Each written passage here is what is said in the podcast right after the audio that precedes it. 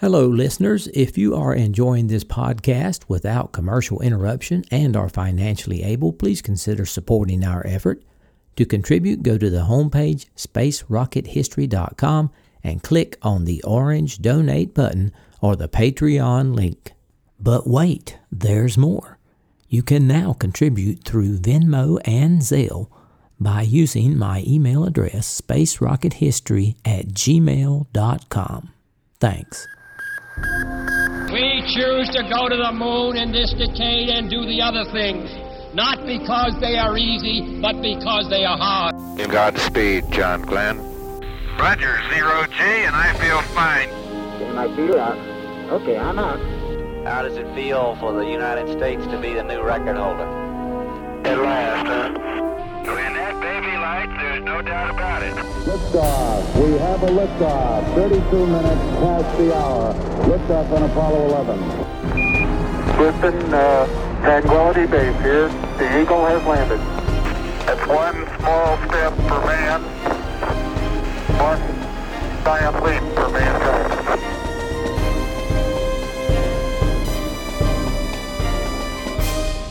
Hello and welcome. This is Michael Annis, and you are listening to episode 418 of the Space Rocket History Podcast.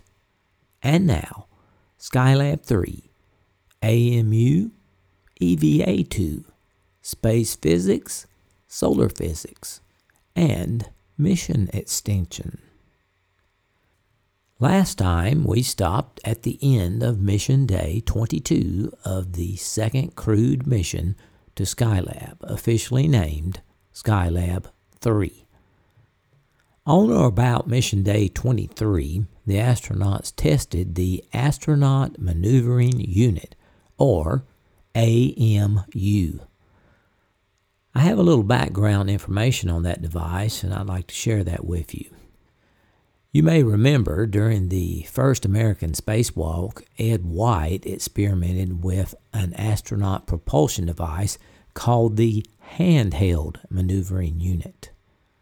The handheld maneuvering unit used by White was a three jet maneuvering device similar to a gun. Two jets were placed at the ends of rods and aimed back at the astronaut so that firing them pulled White forward in space. The third jet was aimed forward to provide braking. To operate the handheld maneuvering unit, White had to hold the gun near his center of mass and aim it in the direction in which he wanted to travel, and thus he was propelled forward. To stop the forward motion, he would fire the braking jet. To achieve propulsion, the handheld maneuvering unit released compressed oxygen from two small built in tanks. Although the very simple handheld maneuvering unit worked, there were a couple of shortcomings. First, to produce the desired motion, it had to be held as close to the astronaut's center of mass as possible. Now, this was not as easy as it sounds because the astronaut was wearing a bulky spacesuit, so it was more of a trial and error experience. Second shortcoming precise motions to position an astronaut properly during an activity for example, working on a satellite, were difficult to achieve and maintain, and it was physically exhausting to the astronaut. Then, on Gemini 9, a backpack maneuvering unit was brought into space. However, problems with the unit and other issues prevented Gene Cernan from testing it. The Apollo program did not test any zero G maneuvering units, so the next attempt was made on the second and third manned Skylab missions. The astronaut maneuvering unit was only tested inside the orbital workshop. However, the experiments confirmed that a maneuvering device of that design was both feasible and desirable for future EVA use. Five of the six astronauts who flew in those two missions accumulated a total of 14 hours testing the device. You may be wondering what this advanced device looked like. Well, the AMU was shaped like a large hiker's backpack.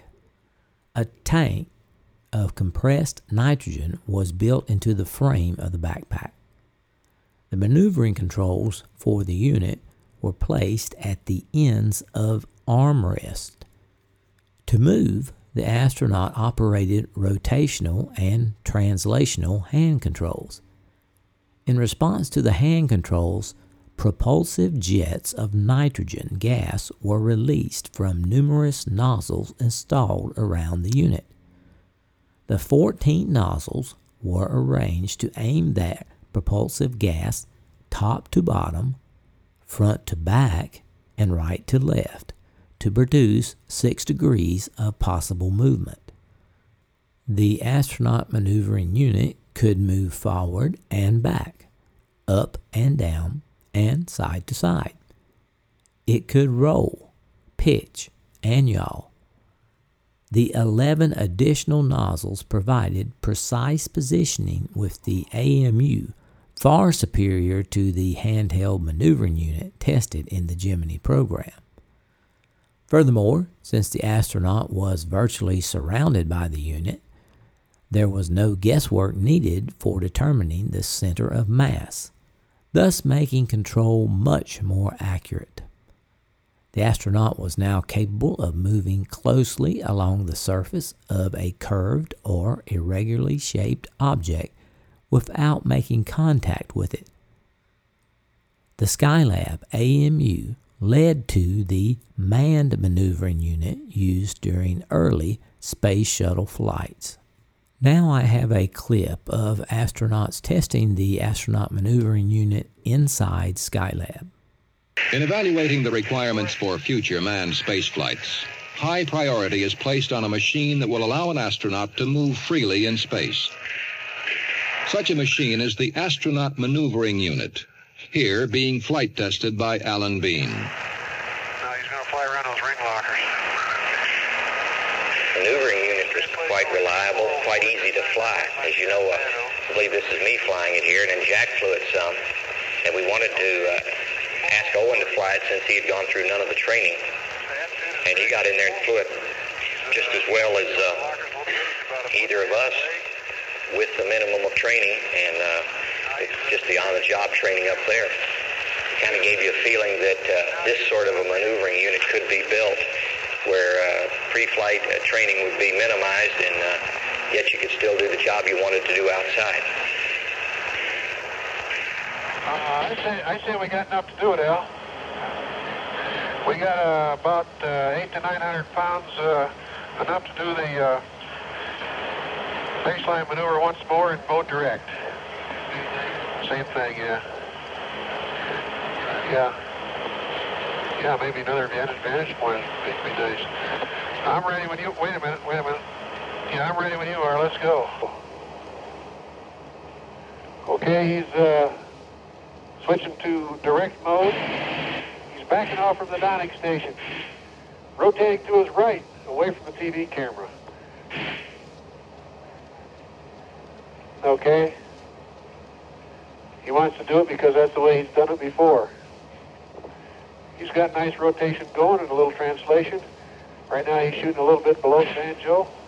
He's uh, got about half of his rotation about halfway there. He's uh, going to be uh, in attitude before he gets to the banjo, which is uh, no problem at all. Now he's stabilizing attitude. His feet are just passing uh, about five inches above the uh, food lockers. Coming up into the banjo. His toes are about to touch the dome lockers. Toes on dome lockers. Owen Gary getting us all on television. The backpack unit was designed to study the feasibility of such equipment for use outside a spacecraft on future missions. A foot-controlled maneuvering unit was later tested. but in its present configuration, it got rather low marks in performance. The future design that will shuttle astronauts between spacecraft or from spacecraft to satellite will likely be similar to the hand-operated model.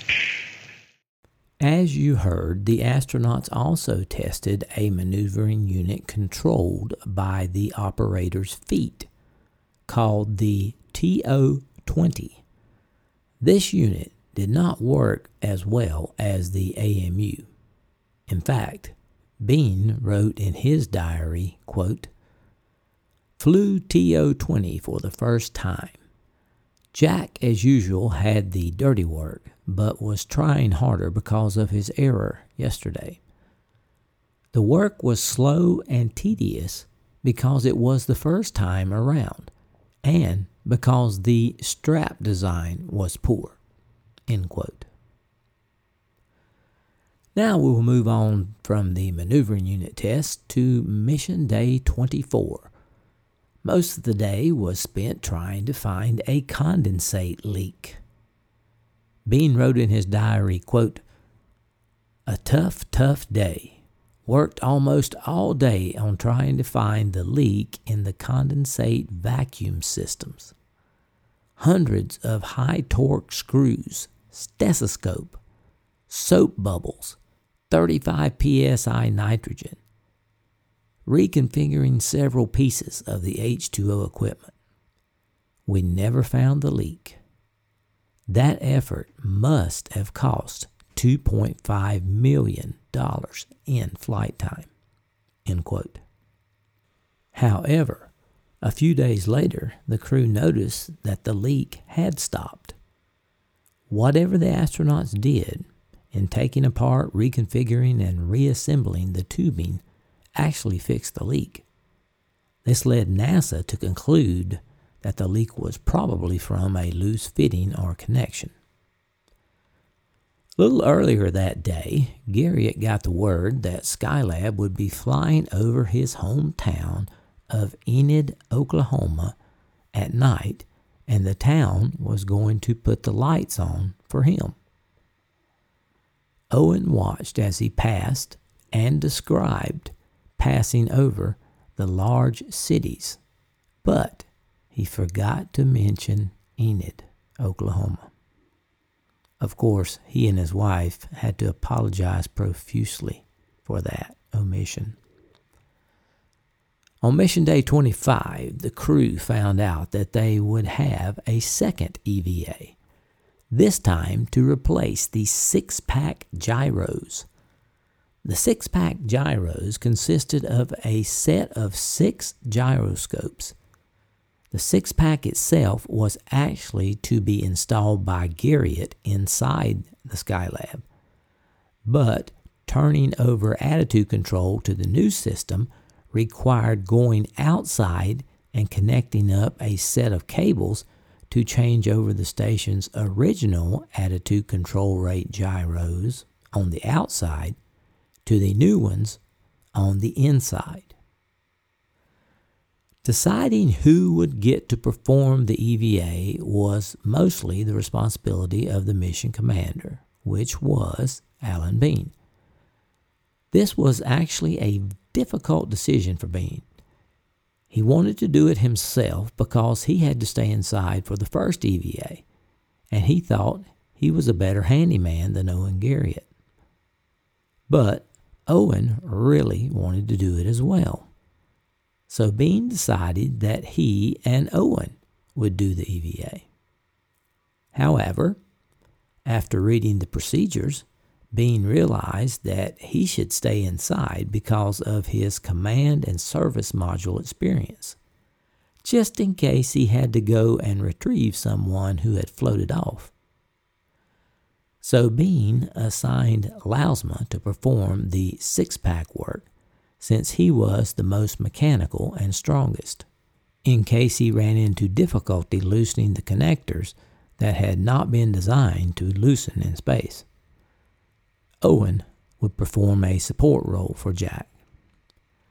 On Mission Day 28, August 24, 1973, it was time to perform the second EVA. Garriott and Lousma once again stepped outside the orbital workshop for a four and one half hour EVA. During a second EVA, the astronauts installed new electrical connections outside the station. The connections were part of a gyro package, which the astronauts had brought with them on their trip up to the station. The new gyroscope replaced a faulty component used in the pointing and attitude control systems of the space station. Okay, Bruce, uh, I'm down here looking at WCIU with all these connectors, and I uh, just got the uh, victim loose. And in a few minutes, uh, the good Lord willing and the creek don't rise, we're going to have this hooked up. The package was installed and placed online. Within minutes, the results were in. And for the CDR and telemetry, a six-pack is looking good. The gyros are matching each other. Good news, and now I'm going to power up the uh, CMG again. The EVA lasted four and a half hours. All tasks were successfully performed. During the EVA, the two astronauts successfully installed the new 24 foot cable for the newly activated indoor six pack gyros. But it wasn't exactly easy. Using a special tool designed for the task, Lousma twisted the old connections from their sockets and then twisted the new cables into place. This was much more difficult in microgravity than it would have been on Earth. When twisting something in zero G without gravity holding you in place, you also twist yourself unless you are secured in place. Once again, the work that was to be done had not been anticipated during the Skylab's design phase, and as a result, there were no footholds, handholds, or rails on the structure for the purpose of keeping an astronaut from spinning around on an object that he was trying to twist. However, they did have the portable foot restraints. Lousma recalled, quote, So I ended up wedging myself somehow so that when I turned on these connections, which were hard to get off, I didn't rotate myself out of the picture. It took a fair amount of sweat and so forth to figure out how that was going to be done. It was one of those things that the water tank misleads you on. It's not perfect in neutral buoyancy. End quote. Of course, when Lousma was struggling with the connectors, Bean had a difficult time not asking Jack questions and making suggestions as Al wondered if this could be the end of the mission. Finally, Jack had had enough and ask Al to not talk for a while and just let him do his work. That seemed to do the trick because in about five minutes, Jack reported that he had connected the cable. With the gyro work finished, they also attached two samples of the parasol material to a handrail to be retrieved for examination during later EVAs. And they changed out the Apollo telescope mount film cassettes as well. The EVA was a total success and the new six pack gyro was working nominally. Owen Garriott later recalled the view during the spacewalk as being amazing. Quote, as I was sending film canisters back to Jack with a telescoping rod, I had a few moments to just enjoy the scenery. At that moment, we were moving eastward across the South Pacific, approaching Chile. To my right, I could see the high Andes Mountains, topped with snow and even high lakes and salt deposits, extending all the way to Tierra del Fuego. Looking to my left, the Andes extended all the way to Peru. Large cumulonimbus clouds, thunderclouds, reached upwards to quite high altitudes near the equatorial tropics. their vertical extent noticeable even from 435 kilometers high, and long shadows were cast in sunset colors over 100 kilometers down sun. Then, looking straight ahead of our ground track, I could see over the Andes, across Argentina to the Atlantic Ocean. Magnifico. For Jack Lousma, the EVAs were the most memorable part of being in space. Jack said, quote, The launch and reentry obviously gets your attention, but every other day kind of fades into the day before and the day after, except for the times we did the EVAs. Those were just spectacular. Of course, at that time, we didn't have the continuous communication provided by the communication relay satellite. We could just talk when we were over a ground station, and if we were lucky, we could miss every ground station for a full orbit. You are out there by yourself. You just kind of felt self reliant, more self reliant than you might otherwise feel. I remember going out to the Apollo telescope and having Alan turn off the running lights on the Skylab. We were in darkness over Siberia somewhere, and there were no lights down there. I almost couldn't see my hand in front of my face. I'm whirling around the world at 17,500 miles an hour, hanging on by one foot. I can hardly see anything. And I thought, who in the heck has ever done this before? Nobody, or at least it was a rather unique opportunity. It was those kinds of things that I relished that made the whole trip memorable. On mission day 29, the second crew broke the first crew's record for spaceflight. As a result, for this brief moment in time, Al, Jack, and Owen held the world record for continuous spaceflight. Early next day, the crew set a record for the longest manned spaceflight. They had already traveled 11 and a half million miles. What's more, productivity was at an all-time high. They were now running well ahead of schedule and even requesting jobs to increase the daily workload. One such task was the behavior of bubbles in zero G. And we will uh, try to cause some perturbations to it again. Now you see the oscillations uh, are much less damped and uh, it exhibits almost all of the three modes of oscillation as you would expect for uh, uh, more or less a ball of liquid like that. We'll spin up those oscillations again by blowing an air jet on the bubble. Okay, there it's freely floating.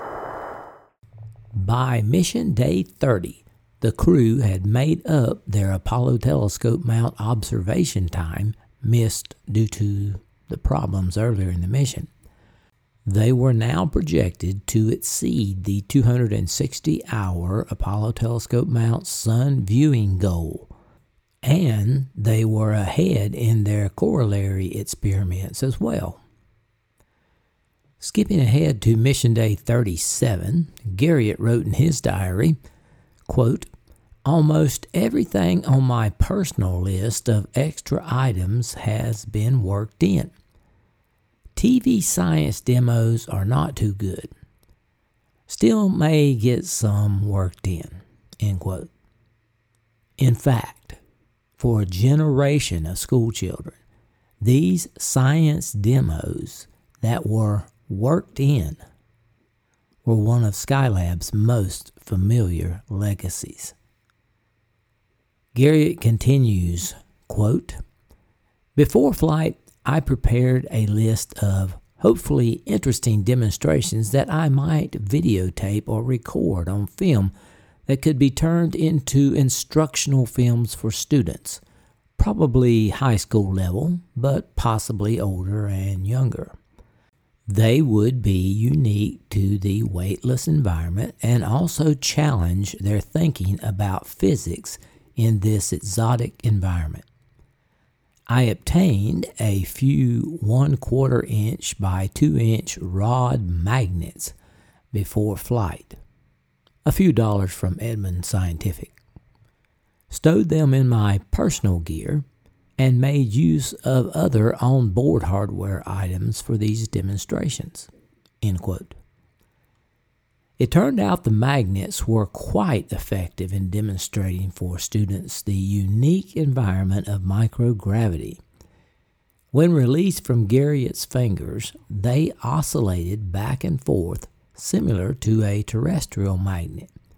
But in microgravity, they oscillated in three dimensions instead of one or two, like on an ordinary compass. When two magnets were put end to end, their oscillation rate was much reduced. When placed side by side, they barely oscillated at all because their two magnetic fields canceled each other out. In another experiment, a mounting frame was used to spin extra large flat metal nuts off the bolts on the frame. It is a fact that nuts do not stay on bolts well in zero G because the lack of gravitational forces reduces friction and makes them easy to spin off. Microgravity allows the bolts to be stably spun as compared with 1G spinning them by hand alone, where they always have a considerable wobble.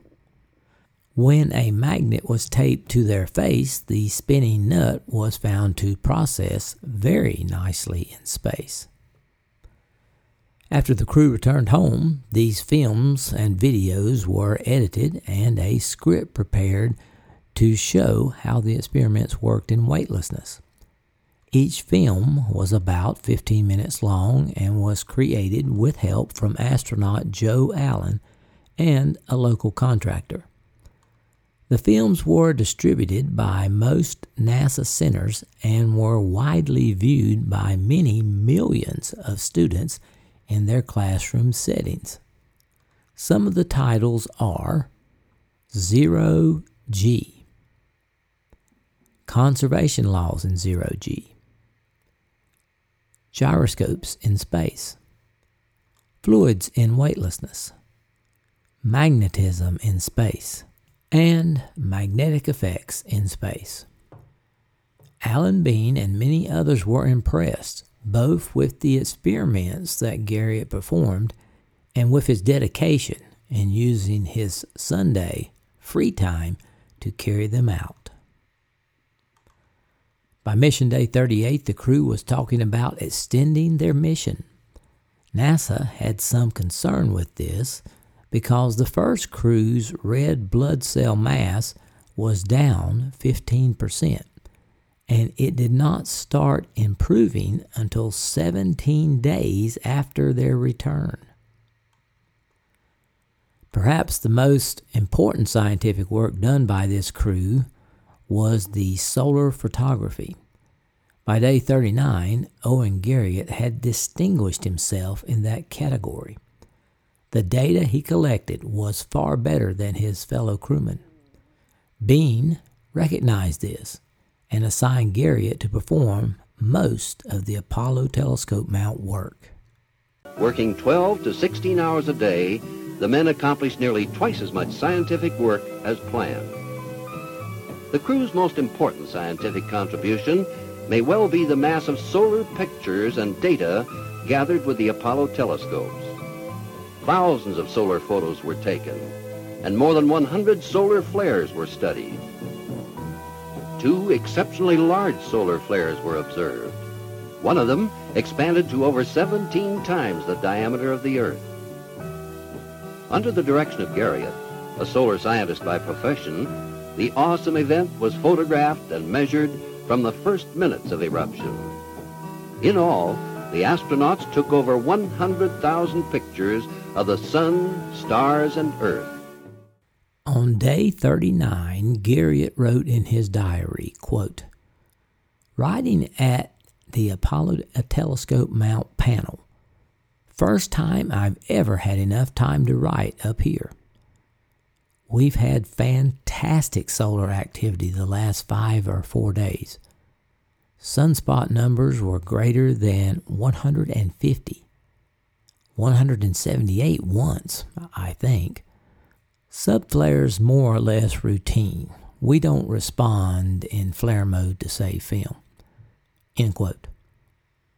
During the second cruise two month stay on orbit, the Sun made two full rotations and also changed its daily sunspot activity from the low teens to over 150. It provided a marvelous opportunity to study the Sun in all its different appearances. With Garriott now handling most of the Apollo telescope mount work, it freed up Bean and Lousma to do other things like using the electron beam gun. Set of experiments that we have on Skylab uh, is to uh, explore the industrial uses of space. Here before you have a, uh, an electron beam welding gun. It doesn't look like a welding gun that we have on Earth, but it's uh, operated by high intensity or high energy beam of electrons which will strike uh, metallic uh, material in this chamber, which can be evacuated, and it's uh, capable of melting the metal and of welding two pieces together. Additionally, uh, with this uh, chamber and the electron beam gun, we can uh, produce uh, perfect spheres or ball bearings. So uh, grow crystals in here, as you know. Perhaps uh, much of metallurgy and uh, crystal growth and the formation of metals is very dependent upon gravity we believe that we can grow perfect crystals and, uh, and perfect metals without the uh, presence of gravity, and we're examining that particular phenomenon here in Skylab. By the 40th day of the mission, routine medical checks indicated that the physical condition of the astronauts had stabilized. Erratic heartbeats and blood pressure had become normal, and weight losses changed to slow gains. The crew's physical improvement was at least partially due to a stepped up program of exercises. But NASA doctors also suspect that the body may gradually adjust to weightlessness by itself. The mental attitude of the astronauts was good throughout the 59 days in space. Their appetite was very good. In fact, the crew consumed more food than was allotted for the second of three manned missions aboard Skylab. On day 42, Owen captured an X class solar flare. Bean wrote in his diary, quote, Owen got an X class flare, first time manning the Apollo telescope mount panel this morning. We all hustled up there to help. It was well done. The big daddy flare we had been waiting for. All of us were laughing and cutting up. Owen had said yesterday he had used up all his luck. Guess he didn't. Even though the ground said no to an extension of their mission, the crew hadn't given up yet. They started looking through what the previous crew left behind and found 10 Earth Resources Experiment Package film cassettes that they could use on a possible seven day extension. Nevertheless, on Mission Day 43, NASA was beginning to talk about reentry. Still, Garriott wrote in his diary that health and spirits were higher than ever. Furthermore, the whole crew wanted an extra week extension to their mission. Those high spirits might have been helped along by Garriott's successful capture on film of another coronal mass ejection on day 43. The highlight of mission day 44 was the aurora. Garriott wrote in his diary, quote, Lots of good southern aurora greenish at low altitude, reddish above, Lots of structure, kinks, vertical striations, changes by the minute, some of it almost directly beneath Skylab, just before sunrise. End quote. According to Garriott's diary, Mission Day 45 was a pretty good day. He was up an hour early and worked two hours late at the Apollo telescope mount. And, quote, still in the running for mission extension, end quote.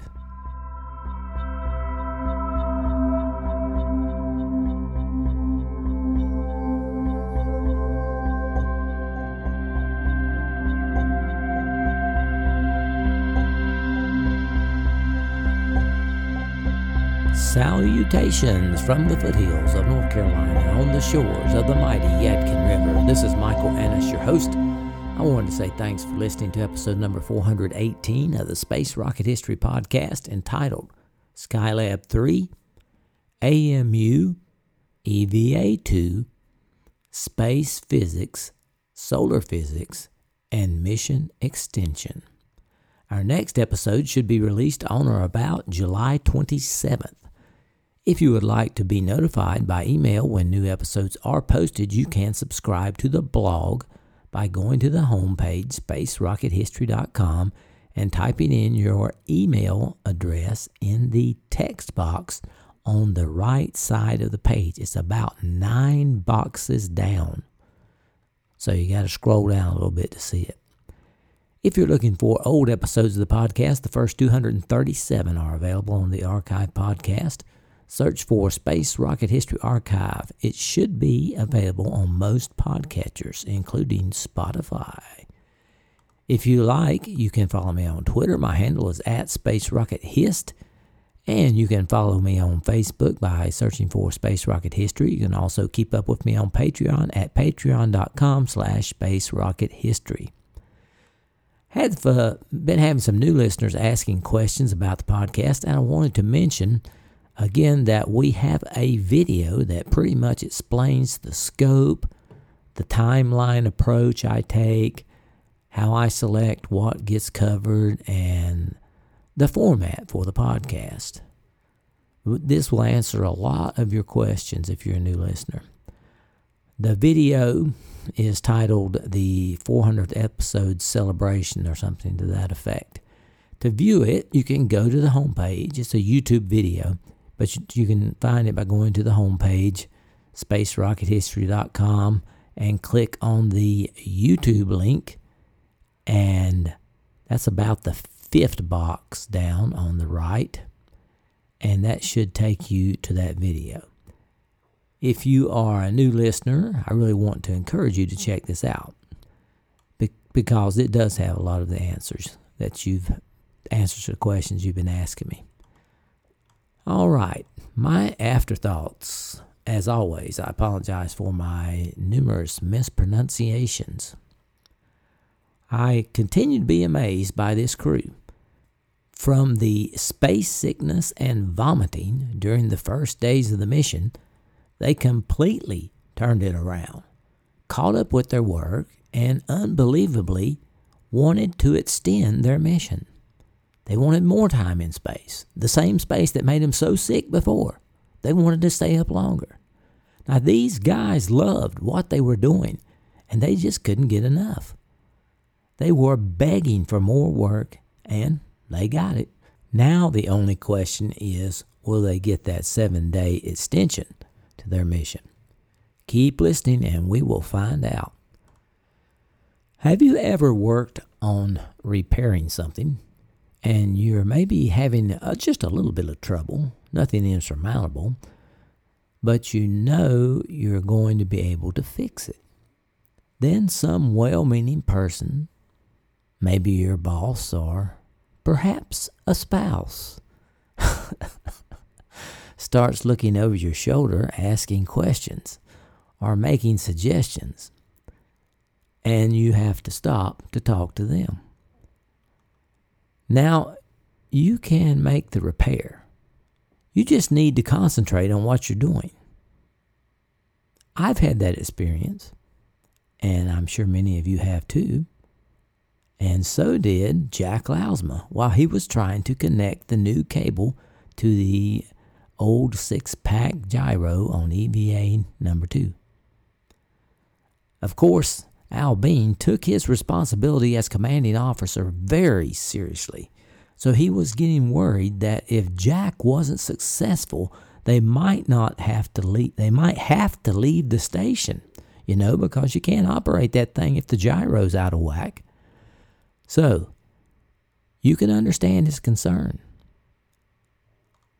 Well, it finally got to the point that Jack just had to ask Bean to please stop talking for a while. and that did the trick. That was what he needed to complete the repair. I, I I know your pain. I feel your pain, Jack, and those of you out there. I was curious if any of you saw the Skylab experiment videos that I mentioned when you were in school, perhaps, like uh, middle school or high school. Now, I don't recall seeing them, but it's been so long for me since I was in middle school or high school that I've forgotten a lot of stuff. So, uh, I was just wondering if maybe some of you had remembered it, seeing those videos. If you did, send me an email. I'd like to hear from you. And on that subject, did you know that nuts spin off bolts better in space? I'd never thought about that before, strangely enough, but it does make sense because the gravity on Earth would increase the coefficient of friction and thus produce a wobble. So in space, you don't have that gravitational effect and the nuts spin easier. I guess they have to use a lock washer or some Loctite to hold the nuts on the bolts in space. Honestly, I'm not sure how they do it, but uh, they must use something. I've really never pondered the question until right now. Okay, lastly, here I have another one of Bean's diary entries that caught my attention that I didn't read in the episode. It seems as though that shower wasn't working so great for the crew. They didn't like it. It took an hour for them to take a shower, and they didn't like doing that. So Beam came up with an alternative. This is uh, from his diary, day 29. Quote, takes an hour to shower. Now using the head, that's the waste management compartment, for sponge baths because sponges squirt water out when pushed on the skin. Bathing has become more pleasant as I have been less careful about sprinkling water about. I tend to now splash it somewhat, and after the bath is complete, wipe up the droplets on the walls. None on the floor like on earth if you do the same. End quote. So now Bean is keeping clean in the waste management compartment, the head.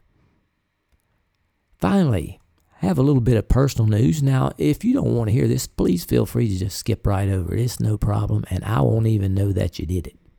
The main reason I tell you folks this is just because many of you have written in and said you like to hear about it. So that's what I'm doing. So, in personal news, the soybeans in the 15 acre field are still growing, and our little garden is still growing. Did some weeding the other day and I had to stop several times to catch my breath. I think it is because my hoe is too short. I constantly have to bend over and it pushes on my diaphragm when I bend over and I can't breathe good. So I have to weed some and then stand up straight and catch my breath so I, and then I can bend back over and, and weed some more. I think it could be cured if I had a longer hoe. But anyway, weeding's not fun. Remember I was telling you about the crack in the basement wall? Well, believe it or not, that thing is still separating further.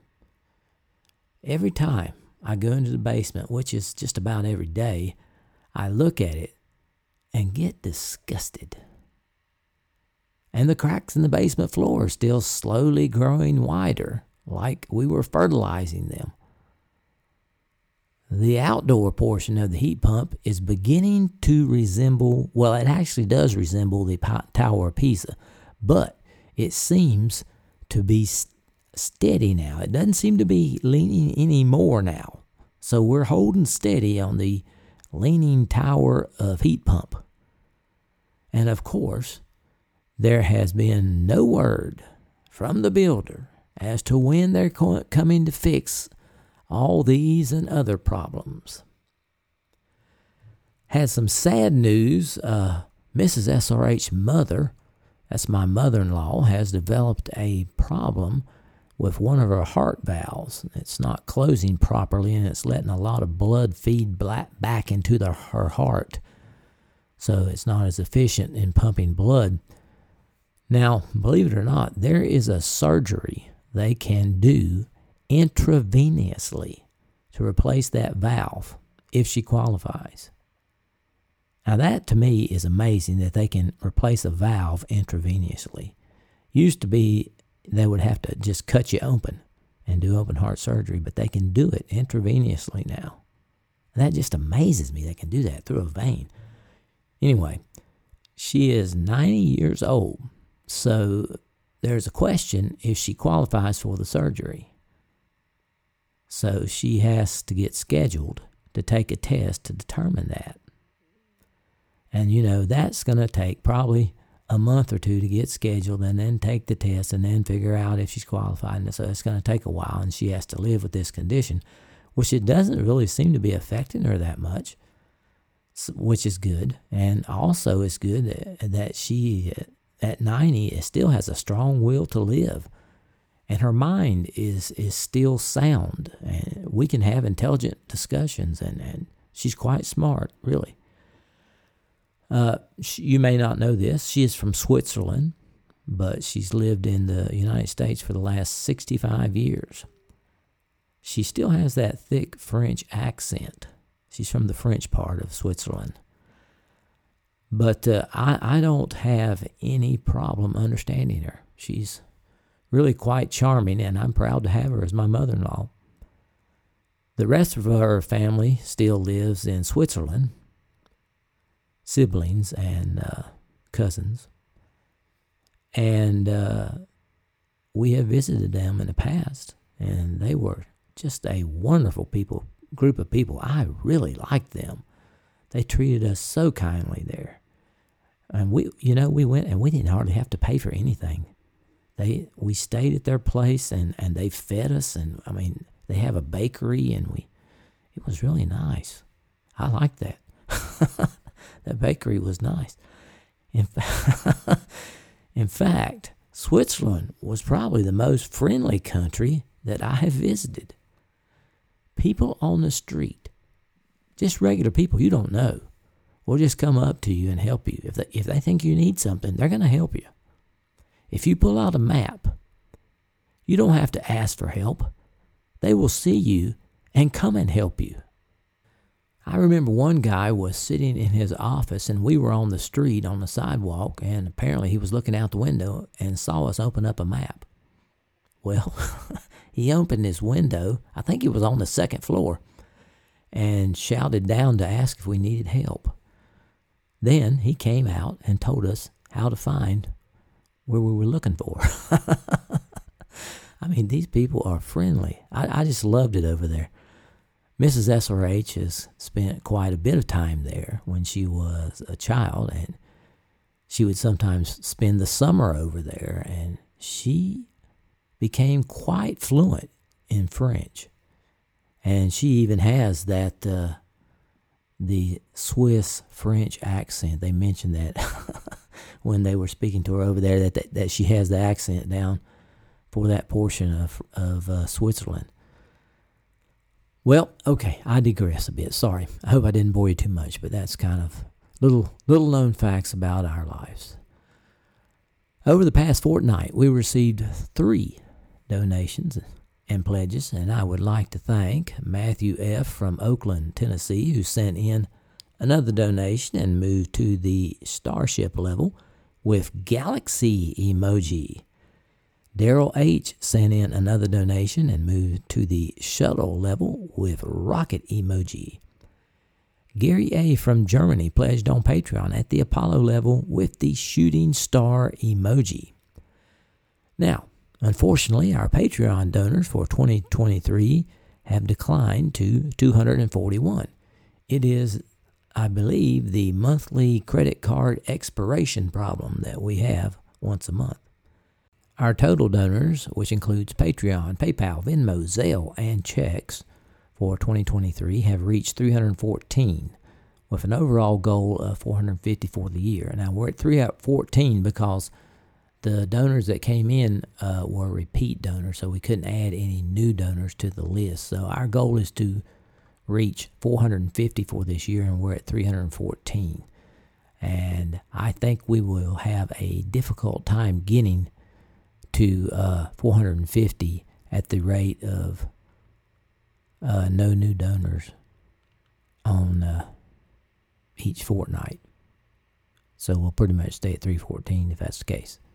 So, if you are enjoying the podcast, that will be that has been running now for over 10 years without commercial interruptions and you can afford it please consider going to the homepage at spacerockethistory.com and clicking on the orange donate button or the patreon link or you can donate by check donate on venmo or Zelle using my email address spacerockethistory at gmail.com and now, here's Mrs. SRH with this episode's donor giveaway. Thanks, Mike. Hello, Space Rocket History friends. The winner for this episode will get the choice of the SRH archive magnet or the regular magnet, or two stickers, or a NASA meatball sticker. With the help of Google's random number generator, I selected Ben Maddock. Ben Maddock, if you will email us, spacerockethistory at gmail.com. Tell us your address and your SRH prize preference. We'll get this out to you. Please accept my apologies if I mispronounced your name. Sincere thanks to all of you who have contributed thus far in 2023. My sources for this episode were NASA, Homesteading Space, the Skylab story by David Hitt, NBC News, Skylab, our first space station by Leland Belew, Skylab America Space Station by David mm. Shayler, Novamente website, Outpost on the Frontier by Jay Chladek, the Internet Archive, Flickr, and Wikipedia. And that is all I have for this episode. We'll try to have episode number 419 posted on or about July 27th. So long for now.